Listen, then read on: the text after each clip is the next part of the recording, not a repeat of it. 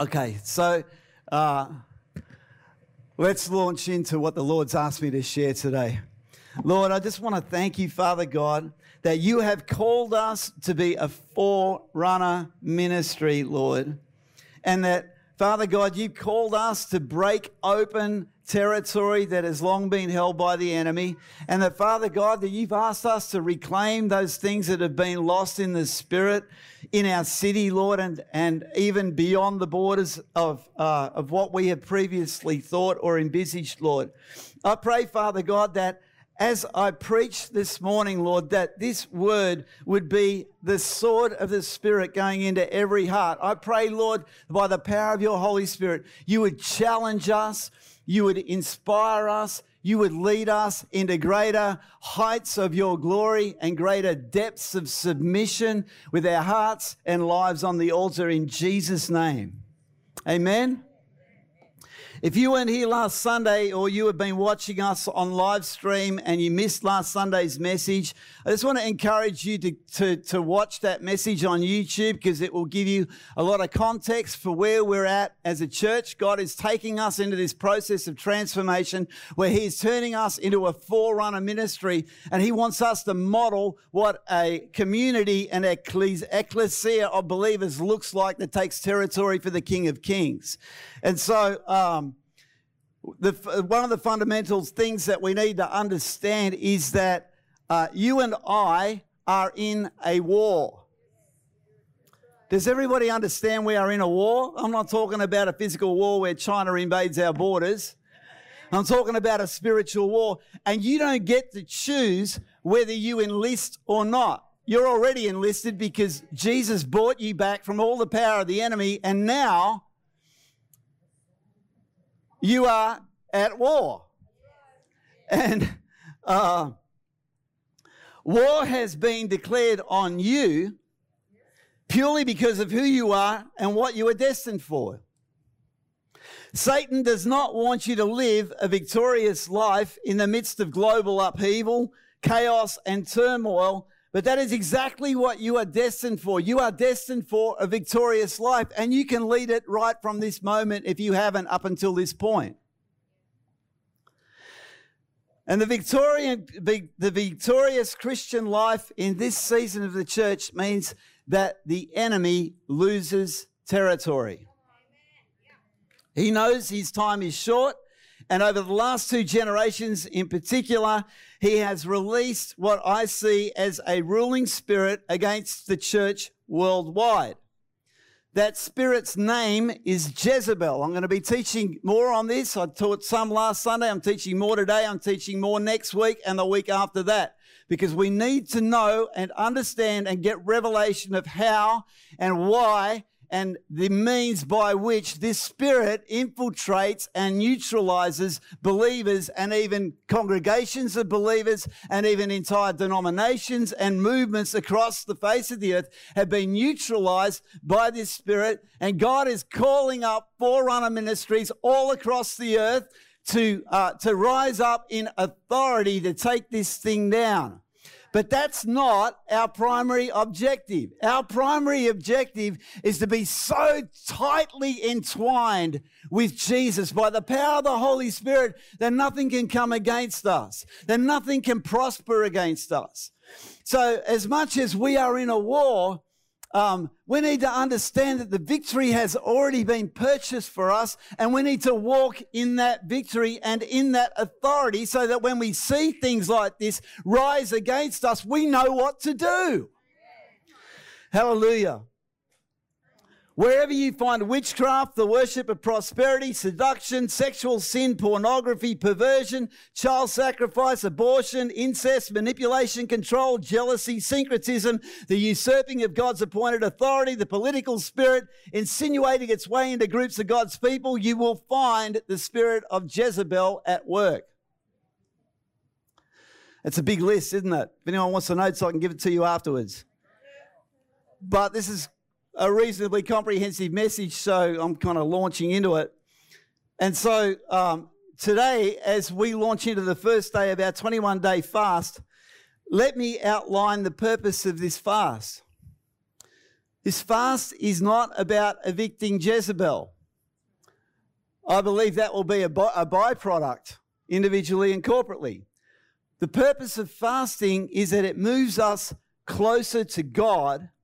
And the closer we get to God, the more of His holiness and purity touch us, change us, and transform us. And what happens when we get drawn closer to Him? God draws to the surface, draws into sharp relief the sin and the sinful attitudes that we have embraced in the past. And then he asks us to take ownership of those things, repent and renounce so that he can go, right, this thing is gone from your life. This has happened to me progressively many times in my Christian walk. God wants us to be free. He wants us to be walking in authority. He wants us to be walking in union with Him. Can I just let me get a bit graphic here? I want you to understand uh, something clearly here. It's very hard to, let's take an example. It's very hard to look at pornography and worship Jesus at the same time. Can I get an amen? let's, let's, let's be clear about some of the things that pull us away from that unity of the Holy Spirit and give us authority in the spiritual realm. You're going to have trouble evicting a spirit of lust from somebody if one eye's on your phone.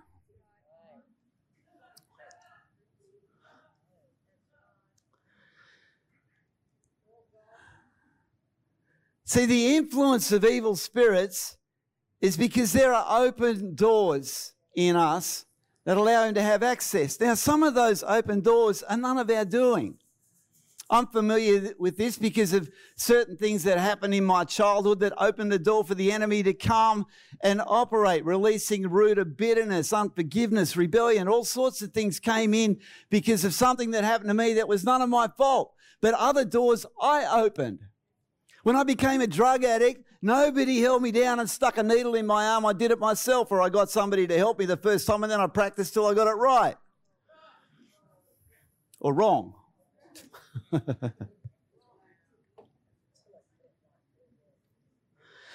so, fasting, prayer, and intercession reveal these things individually to us and reveal them to us corporately. God is going to release such revelation. I'm prophesying this. God is going to release such revelation to us as a group of believers over the next three weeks. We're going to get to the end of this three weeks. We're going to be going, wow, we thought we were doing okay. and God came and He said this, and God came and He did that. And I didn't even know I was carrying that offense, and God just brought it to the surface, and bang, it's gone.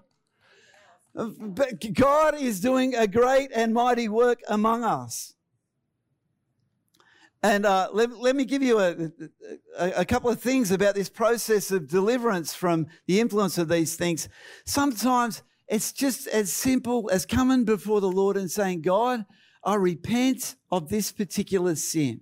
I realize that I have sinned against you and I ask you to forgive me. I repent of that sin and I renounce the spirit behind it. And often that's enough and that thing is gone. And God begins to teach you to walk in that freedom. Other times, when things have taken deep root inside you, you need the ministry of deliverance that Jesus entrusted to his disciples and therefore to us 2,000 years later, where people come around you who have authority in the Holy Spirit, they get hold of that thing and they say, Your assignment is canceled, get out of here. And we come into freedom. One of the great deceptions of the modern church uh, the, the, the, statistic that always pops into my head is something I heard Randy Clark say that, if, for example, in the United States of America, and I would say we're no different here in Australia, that only 5% of churches in that nation recognize the need for deliverance and only 1% practice it. And that raises the question for me how many people are walking around in the bondage of the enemy when they could be free? Are we not supposed to walk in the fullness of the Holy Spirit? Did Jesus, did, did Jesus, God, or the Holy Spirit, or all three put together, ever cancel the gifts of the Holy Spirit? Did he ever say that after the first little group of apostles that, oh, we don't need that anymore because now you've got the completed word, which was not completed until 300 years later? By the way, you're compiled Bible, the Word of God as we have it now. He never cancelled the gifts. He never cancelled the ministries. He never cancelled the outpouring of the Holy Spirit. The same Spirit that poured out in the book of Acts in chapter 2 is available to us in outpouring today. And we tasted a little bit of that in worship this morning. When we as a church move into fresh levels of freedom and authority, spiritual authority is released to us not just individually, but corporately. And God will release us into assignments around that. We have been given a mandate of authority against spirits that would try to delay, hinder, or even prevent revival and transformation. And a mandate, a mandate to model what a forerunner ministry looks like. I believe that as we gather as an ecclesia of believers and fast and pray and intercede, prophesy, declare and decree God's purposes over our families our church, our city, our state, our nation, revival comes.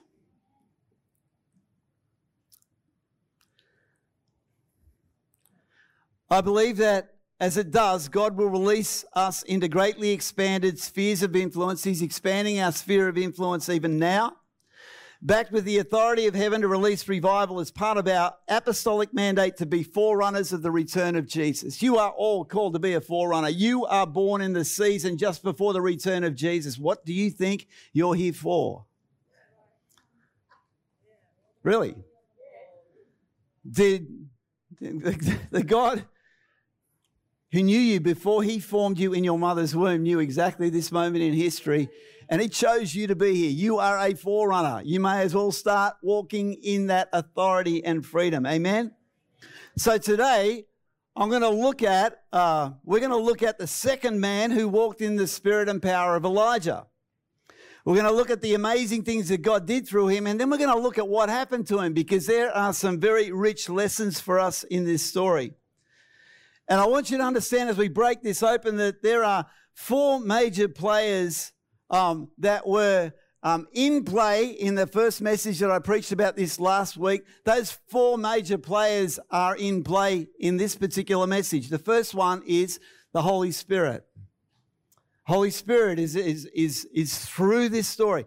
The second one is the spirit of Elijah. Spirit of Elijah, because we're moving into this teaching about John the Baptist. The spirit and power of Elijah rested upon John the Baptist. The third one is the spirit of Ahab, leadership that doesn't lead, and the spirit of Jezebel, who usurps kingdom authority and brings disaster.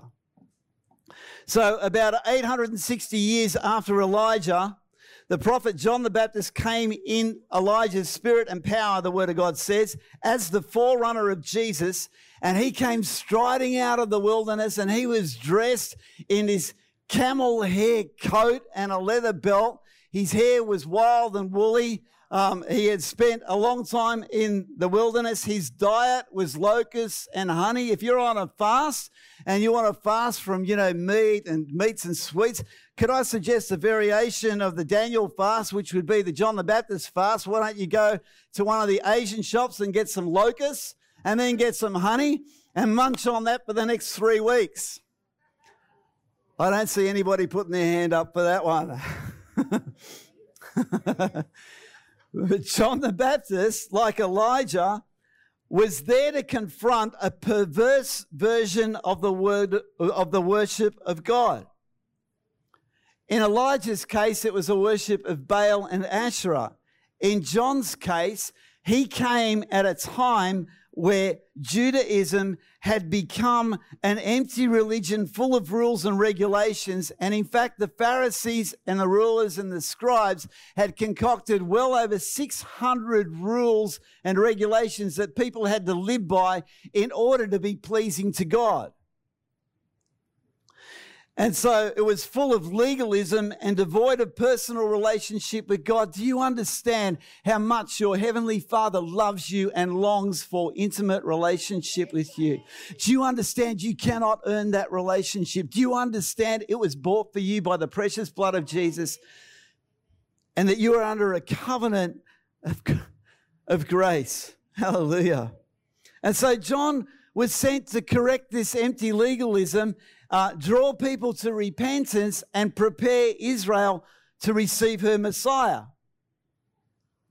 And he came up uh, against a similar form of authority as Elijah did, in that uh, the leaders of Judaism, like the prophets of Baal and Asherah who ate at Jezebel's table, the leaders of Judaism were wealthy. They had the best places in the feasts. They had the best places in the synagogues. They were dressed in the most expensive clothes. They were greeted and bowed and scraped to, and they imposed hypocritical control over the people, telling them to do things that they themselves did not do. It was hypocrisy.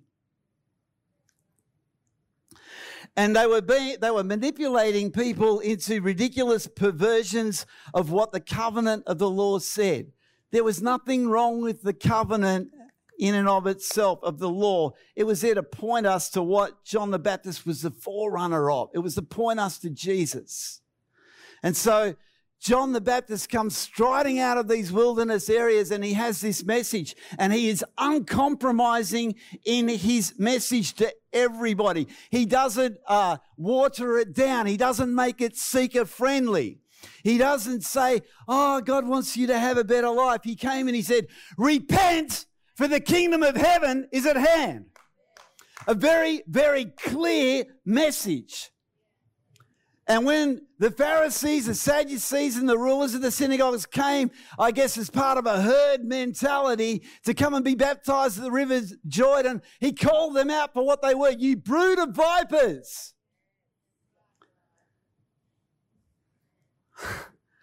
Does anybody want anti religion?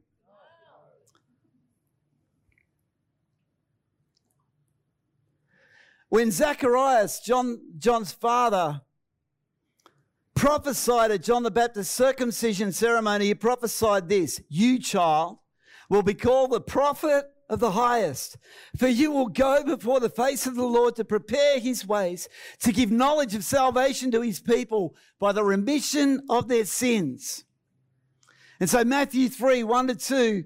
In those days, John the Baptist came preaching in the wilderness of Judea and saying, Repent, for the kingdom of heaven is at hand. How do we know he's the forerunner of Jesus? Because in Matthew 4 17, after Jesus is baptized, this is what happens. From that time, Jesus began to preach and to say, Repent, for the kingdom of heaven is at hand. The message of the gospel is a message of repentance. If you are preaching any other gospel, some of you can complete that scripture. Does it not say, let him be accursed? The message, the whole message of the Bible from beginning to end, from the time that Adam and Eve disobeyed God, is a message of repentance because repentance brings restored relationship with God. Mark 1 2 to 4. I don't really have time to go into the, the whole thing about uh, John the Baptist in the spirit and, and power of Elijah, but you, you, you'll see as we go along. Mark 1, 2 to 4, as it is written in the prophets, Behold, I send my messenger before your face who will prepare your way before you. The voice of one crying in the wilderness, Prepare the way of the Lord, make his paths straight. And then Mark says, John came baptizing in the wilderness and preaching a baptism of repentance for the remission of sins. Repentance, repentance, repentance. Prepare the way of the Lord, make his paths straight. There are no crooked ways in the Lord. None. The highway of God is a highway of holiness. You might think of a highway as this wide. Sometimes that highway is extremely narrow, but it's always straight. There are no crooked ways in God. And one of the things that we do to circumvent what God is trying to say to us is that we justify the things that we do wrong. Do we not?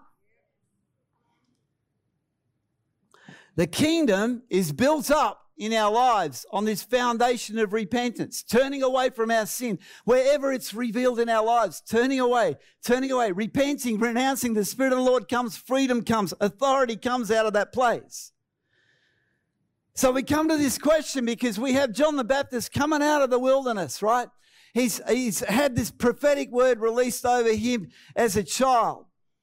He comes out of the wilderness and he begins preaching this message, and all of a sudden, the multitudes are coming. Multitudes from all over the nation, they're coming to the River Jordan and they're acknowledging that this man is a prophet. He is, uh, he is bringing transformation. He's bringing reformation. He is, he is bringing the Spirit of the Lord to his people saying, there is a better way. The Messiah is coming. He's going to do what empty religion could not do. He has a following of thousands upon thousands of people. So what happened to him? Like Elijah before him, he came up against the spirit of Jezebel. And as we get into this message, you're going to see it very clearly. Mark 6, 17 to 18 talks about John the Baptist being imprisoned. And it says, For Herod himself had sent and laid hold of John and bound him in prison for the sake of Herodias, his brother Philip's wife, for he had married her, because John had said to Herod, It is not lawful for you to have your brother's wife. Now, I want to clear up a few misconceptions here. There are five Herods mentioned in the New Testament. The Herod in this story is the same Herod that Jesus was sent to before he was crucified. King Herod, or Herod, this Herod is known as Herod Antipas, was married to a woman named Herodias. I'll give you a spoiler. Herodias is who carries the spirit of Jezebel in this account. And the first problem was that their relationship began with an affair while she was married to his brother, Philip. If that doesn't disgust you, it should. To complicate the matter further, as the granddaughter of Herod the Great, another Herod, Herodias was actually the niece of both the men she had married. This ungodly, incestuous relationship was publicly rebuked and condemned by John the Baptist in his preaching. So Herod Antipas, at the urging of his wife, threw him into prison. Let's see this clearly. This situation is just like Jezebel and Ahab. Those spirits are at work in a, a ruler and his wife 860 years after Elijah to come against John the Baptist, who carried what? The spirit and power of Elijah. John the Baptist was the forerunner of Jesus the Messiah. How do we know that this was the spirit of Jezebel at work? Because of the way that Herodias plotted to have John killed. There's this story, it's a very, very famous story in Scripture. But rather than focusing on the characters, I want you to remember that there are spirits at work here. There are spirits at work here. This is a spiritual war that manifests in the natural and brings disaster. Mark 6, 19 to 23. Therefore, Herodias held it against him and wanted to kill him, but she could not because he'd called out this incestuous relationship. For Herod feared John, knowing that he was a just and holy man. Even the most ungodly on the face of the earth un- uh, understand, comprehend, and have revelation of pure holiness when they encounter it. And he protected him. So Herod didn't really want to do away with John the Baptist. He tried to find a middle path, as it were. He thought, oh, I'll just put him in prison for a while you know, my wife's going to calm down and then, you know, I'll sneak him out the back door or something. Knowing that John was a just and holy man and he protected him, and when he heard him, he did many things and heard him gladly. In other words, John the Baptist, as a prophetic voice, even out of his place of imprisonment, was having kingdom influence. Your physical circumstances do not determine the extent of your influence in the kingdom, in the spiritual realm. So the king was making decisions based on John's influence, even from the prison cell that John the Baptist was in. But then going on in verse 21, we see how this unfolds. Then an opportune day came. Now, this is an opportune day for Herodias to deal with this once and for all. An opportune day came when Herod on his birthday gave a feast for his nobles, the high officers, and the chief men of Galilee. And when Herodias' daughter herself came in and danced and pleased Herod and those who sat with him, the king said to the girl, Ask me whatever you want and I will give it to you. He also swore to her, Whatever you ask me, I will give you up to half my kingdom. Does anybody see the spirit of lust being released in this particular story? See, on Herod's birthday, he holds this big feast. He's probably had a few too many. Herodias uses her understanding of her husband's lack of character to send her own daughter, who uh, Josephus, the historian, says her name was Salome, into the feast to dance before the king. So aroused is Herod by the dancing of a young girl who is not only his niece, but his own stepdaughter, that he promises her any reward, even up to half the kingdom. This is one of the most ungodly, perverse situations in the history of the kingdom. It is perverse. It is little more than an incestuous striptease with a particular goal in mind.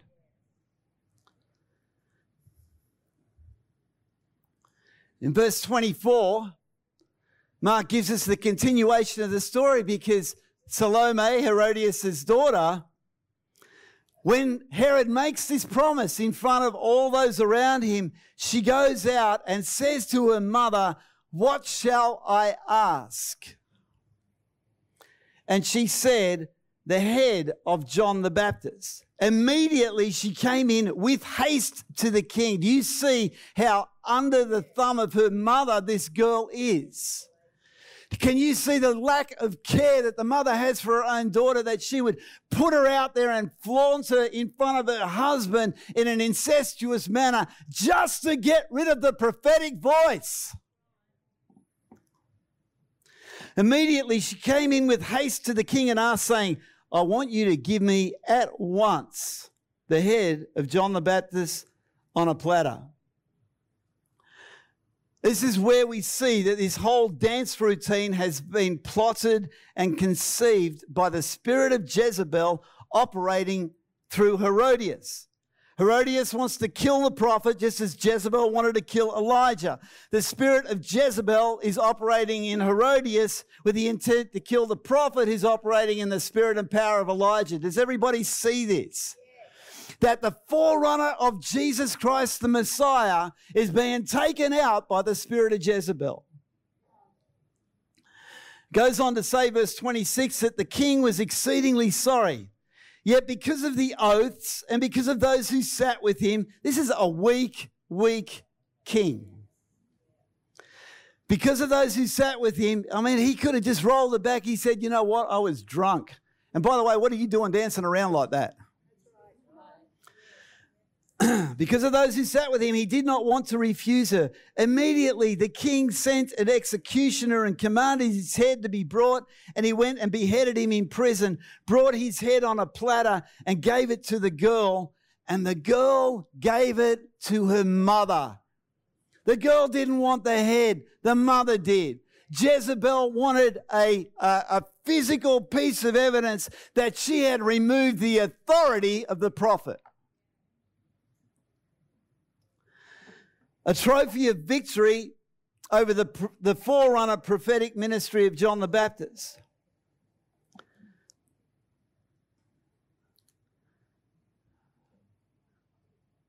For the spirit of Jezebel operating in this woman, it's not enough to have him killed. She wants something as a trophy that she took his authority. You read some of the stories in the Old Testament, and when kings defeated their enemies, they would someone, sometimes take their head and post them at the gates of their city to show that they had defeated this thing.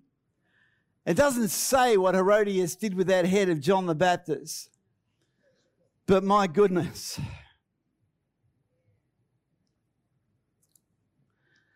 See, the head represents authority, right? As the body of Christ, Jesus is head over the church, right?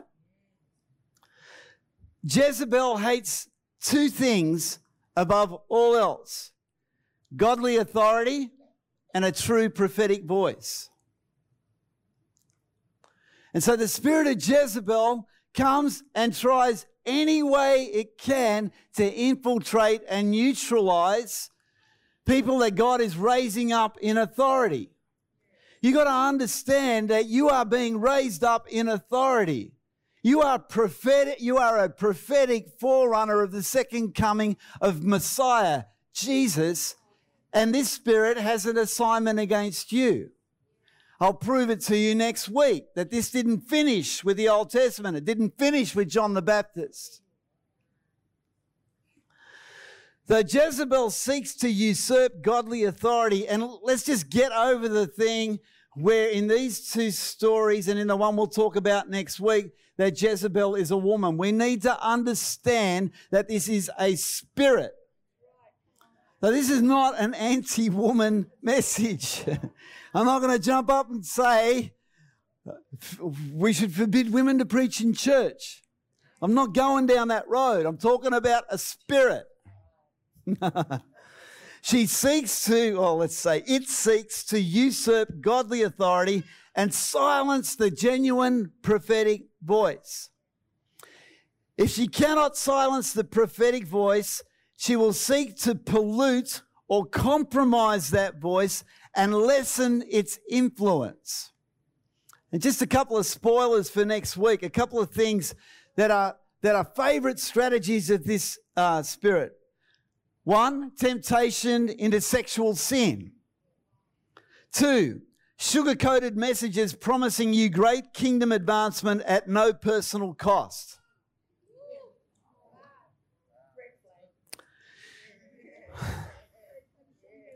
There is a cost to representing the kingdom.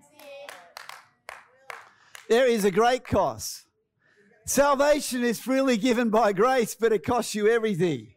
That's the greatest dichotomy of the Bible, the greatest two opposites brought together in one point at the cross of Jesus Christ is that salvation is freely given to us. It is of grace by faith, lest any man should boast. But yet, on the back of that, here is this, is this, this, this thing where if you want to serve Jesus, you have to lay your life down. It will cost you everything you think you have and every, every aspect of who you think you are. And yet the beauty of all this is that in that process of stripping away layer and layer and layer of ungodliness and temptation and the hooks that the enemy has in us, what actually happens is that it's, it's our flesh is being laid down and our true identity is emerging out of that. Because God wants you to look like Jesus. But your character, your personality are not things that change. And that's the beauty of an ecclesia that operates together in unity is we don't all have to be the same.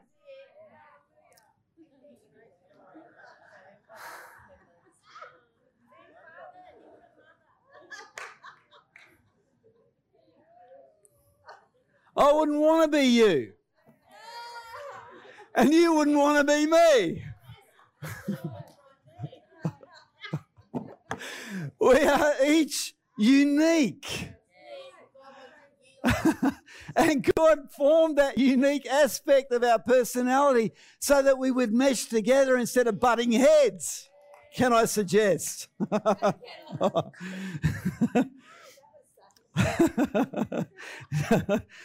Oh, subtlety is not my strong suit. you Probably noticed that by now. If you haven't, you'll hit it eventually. Next week, moving right along, we will delve into all of these things in greater detail. It's the way that Jezebel operates and works. You're going to see it so clearly. You're going to see it in your own life, can I suggest? Oh. you, can, you're going you, you're going to see it in the things that we, because see, Jezebel represents Baal, right? And, and without preempting, Baal's about prosperity, it's about fertility, it's about child sacrifice, it's about sexual sin, it's about all these different things. And in different aspects and in different measure, we've all bought into the culture around us, and it is an ungodly culture that's been birthed out of the pits of hell, and we're supposed to take the gates of hell. The gates of hell are not an offensive weapon against us. The gates of hell don't come marching down the, the road at the church and go, Get out of my way. We go to the gates of hell and push them out of the way, and we take people out of the jaws of hell and bring them in into the, into the life of Jesus. Amen.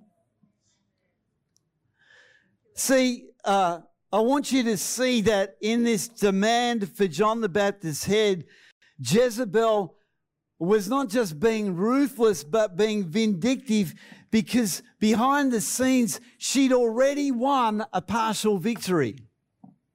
How? She had managed to introduce doubt into the core ministry of John the Baptist. And his core ministry was drawing people in repentance from their sin to who? Jesus, right? So, this is really the, the core, the meat, the thrust of this message. That John the Baptist was already compromised.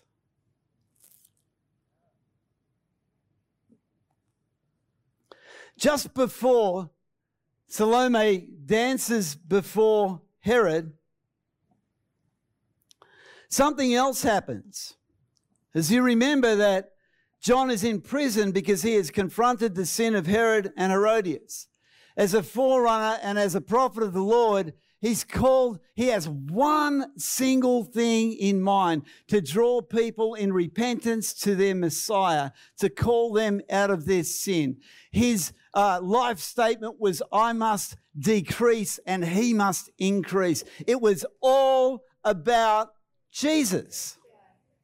So here he is in jail, and listen to this Matthew 11, 1 to 15. It came to pass when Jesus finished commanding the 12 disciples that he departed from there to teach and to preach in their cities.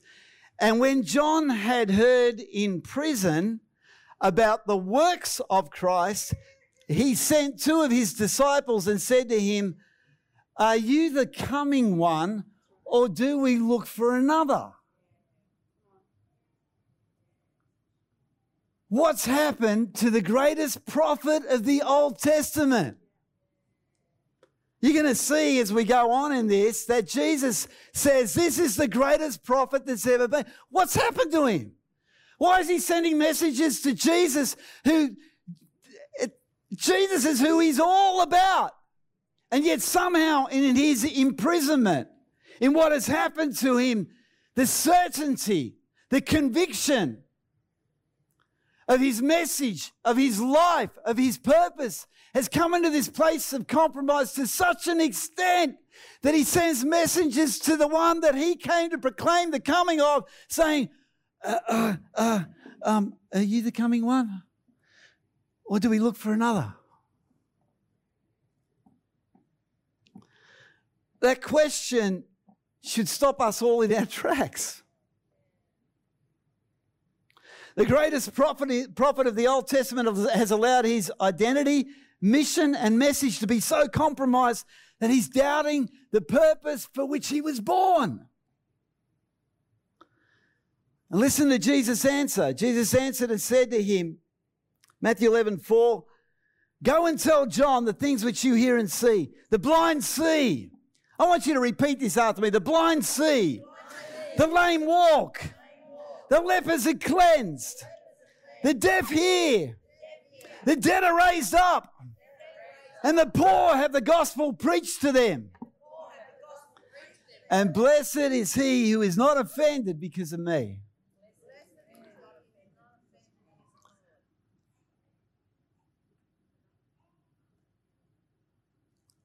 you know, nothing's changed. And we live in a season where that should be our everyday reality. And Jesus goes on to speak one of the most outrageous things he ever said. Because now all the multitudes are gathered around him and they're listening to him, and he, and he starts to talk to them about John, about John the Baptist. And he says, What did you go out into the wilderness to see? A reed shaken by the wind? But what did you go out to see? A man clothed in soft garments? Indeed, those who wear soft clothing are in king's houses. What did you go out to see? Why did you go there? Why did you listen to this message of, of repentance? What did you go out to see? A prophet? Yes, I say to you, and more than a prophet. For this is he of whom it is written Behold, I send my messenger before your face, who will prepare your way before you. That's our life commission right there.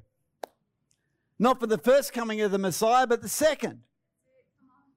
And then for those of you who love those numerical scriptures that have prophetic significance, the greatest 1111 you will ever hear in your life. Matthew 1111. Assuredly I say to you, among those born of women, there has not risen one greater than John the Baptist, but he, I want you to repeat this, he who is least in the kingdom of heaven is greater than he.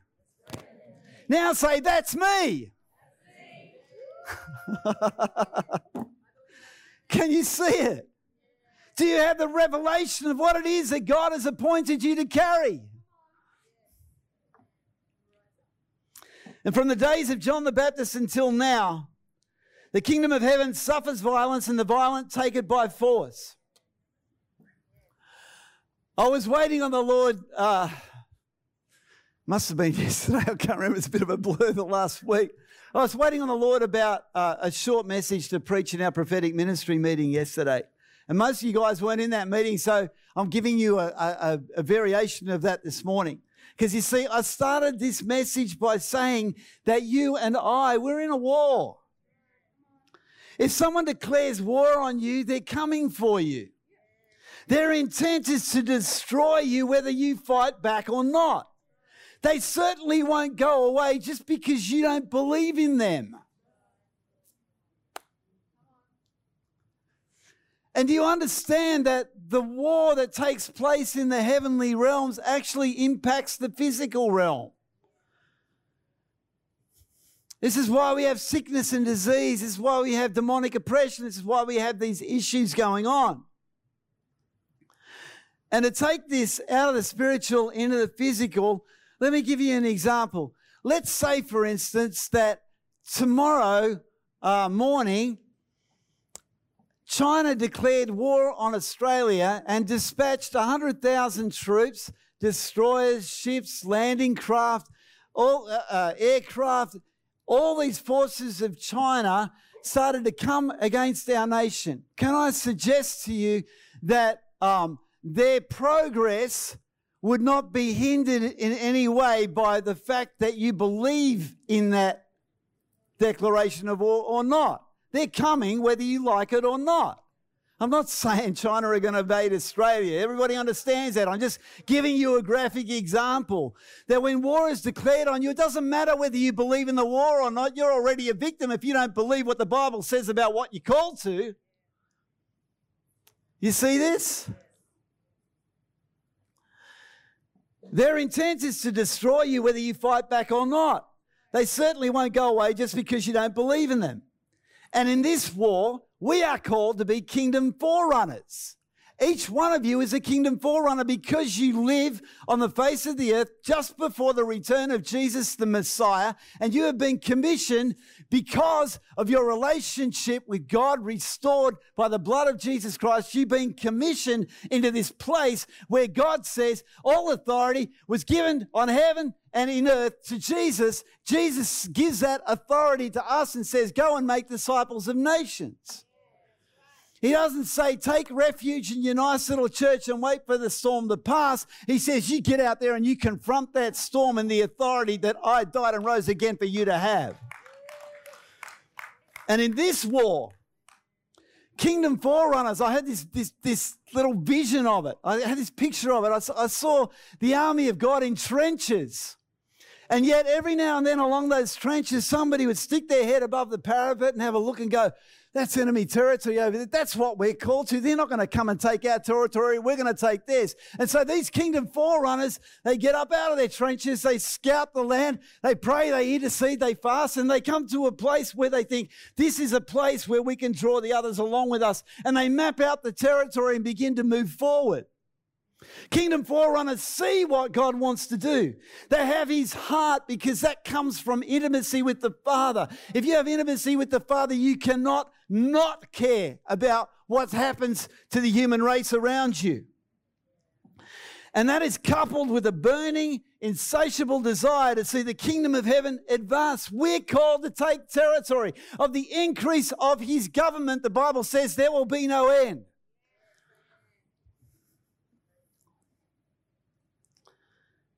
Out of that place of intimacy comes a righteous fury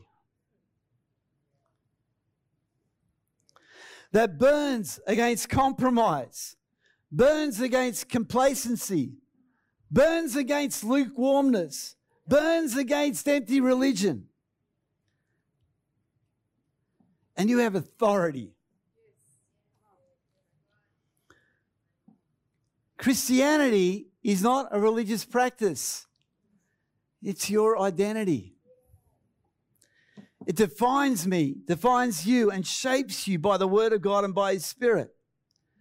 And kingdom forerunners step outside the culture that threatens to stifle them in empty religious practice and step into the unknown, into the promise of the fullness of God's Spirit.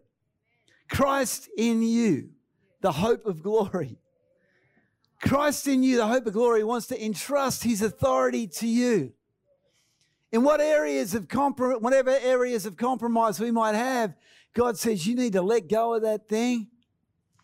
Repent, renounce, and let me come and shape you and mold you into the identity that I originally had for you.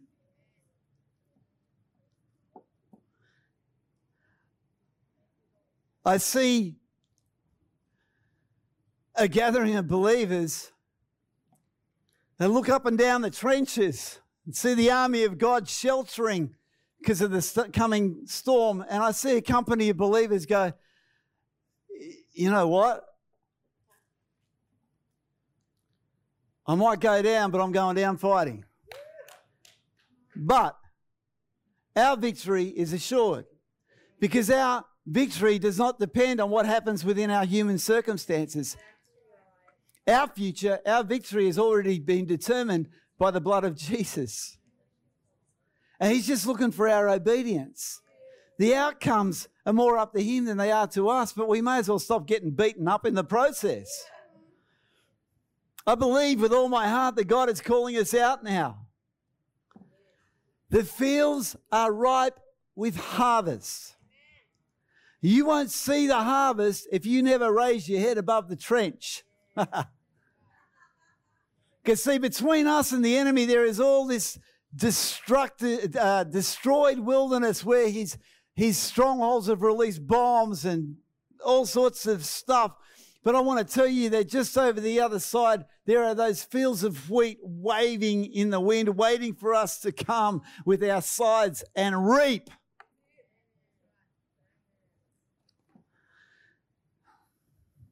He's calling us out. He's calling us out to take territory one more time before the return of the King of Kings. He wants us to take territory in our personal lives. He wants us to stop walking in fear and intimidation. He wants us to stop being manipulated by this spirit into a place where we doubt what we are called to. We are called to greater than John the Baptist because Jesus looked at the position that John found himself in. He saw the questions he was asking, and then he says of us, He who is least in the kingdom is greater than he. You are greater. You carry more than John the Baptist carried. That's the truth of what Jesus said.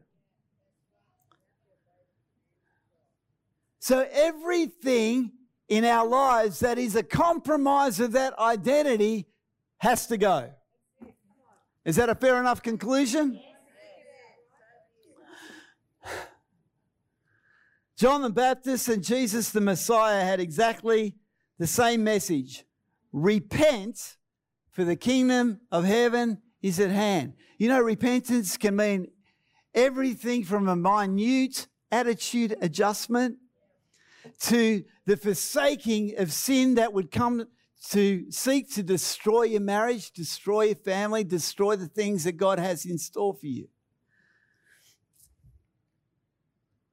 And so I believe that uh, with such a glorious presence of the Lord as we have experienced in this building this morning, I believe God wants to release something. Worship team. Lily, you've been listening to all this. You would you'll pick the relevant song. Um, because I believe that God is going to release an anointing on forerunners this morning. If you're convicted by this message and you're going, hey, that's me, I want to be a forerunner. I want to actually walk in my identity. It's not like you want to be a forerunner. You already are, but you're not, you may not be taking the territory that God has asked you to take. So what I had this phrase this morning as I was waiting on the Lord. You know, when, when God releases something in impartation in a setting like this, He has a specific purpose in mind. He wants to do something in our hearts. He wants to release something to us. Sometimes He releases something sovereignly to us that, that it's got nothing to do with whatever I carry or what the ministry team carries or whatever any preacher uh, carries. Sometimes it's something that God just says, I want to release this over my people. And so um, I'm just the, the messenger if you like. I'm the delivery agent. I'm the post boy. I'm bringing the mail. so the phrase that the Lord gave me this morning was consecrated, forerunner, Nazarite prophets. Don't tell me you're not a prophet. The same spirit that raised Christ from the dead dwells in you. You are prophetic by nature. It is all there within you consecrated forerunner Nazarite prophets is what God is raising up. He is raising up in our, uh, our gathering of believers in expanding spheres of influence a consecrated forerunner Nazarite prophetic group of people who will take territory for the kingdom. Those of you on live stream, before I close the live stream this morning, if you want to receive an impartation from the Holy Spirit. I'm just getting out of the way because God's doing this. If you want a release of this impartation, if you want to receive it, just put your hands like this in front of the screen wherever you are. And I just declare over your life that there is a level of consecration coming to you now that you've never experienced before. I uh, speak an awakening of your identity as a forerunner. I speak in the authority of the Lord Jesus Christ that you are a Nazarite. You are dedicated to the purpose of God in your lives. And I declare over you that the release of the prophetic is coming upon you now so that you are specifically led and guided into everything that God has for you. I release that to you now in the name of the Lord Jesus Christ. I thank you, Holy Spirit that impartation is being received on live stream this morning. We want to thank you for joining us. We're going to go into some worship here. Uh, maybe we'll leave the, the, the live stream up for the first little part of this worship. Lucas, I'll give you a signal when to close it off. Can we all stand this morning?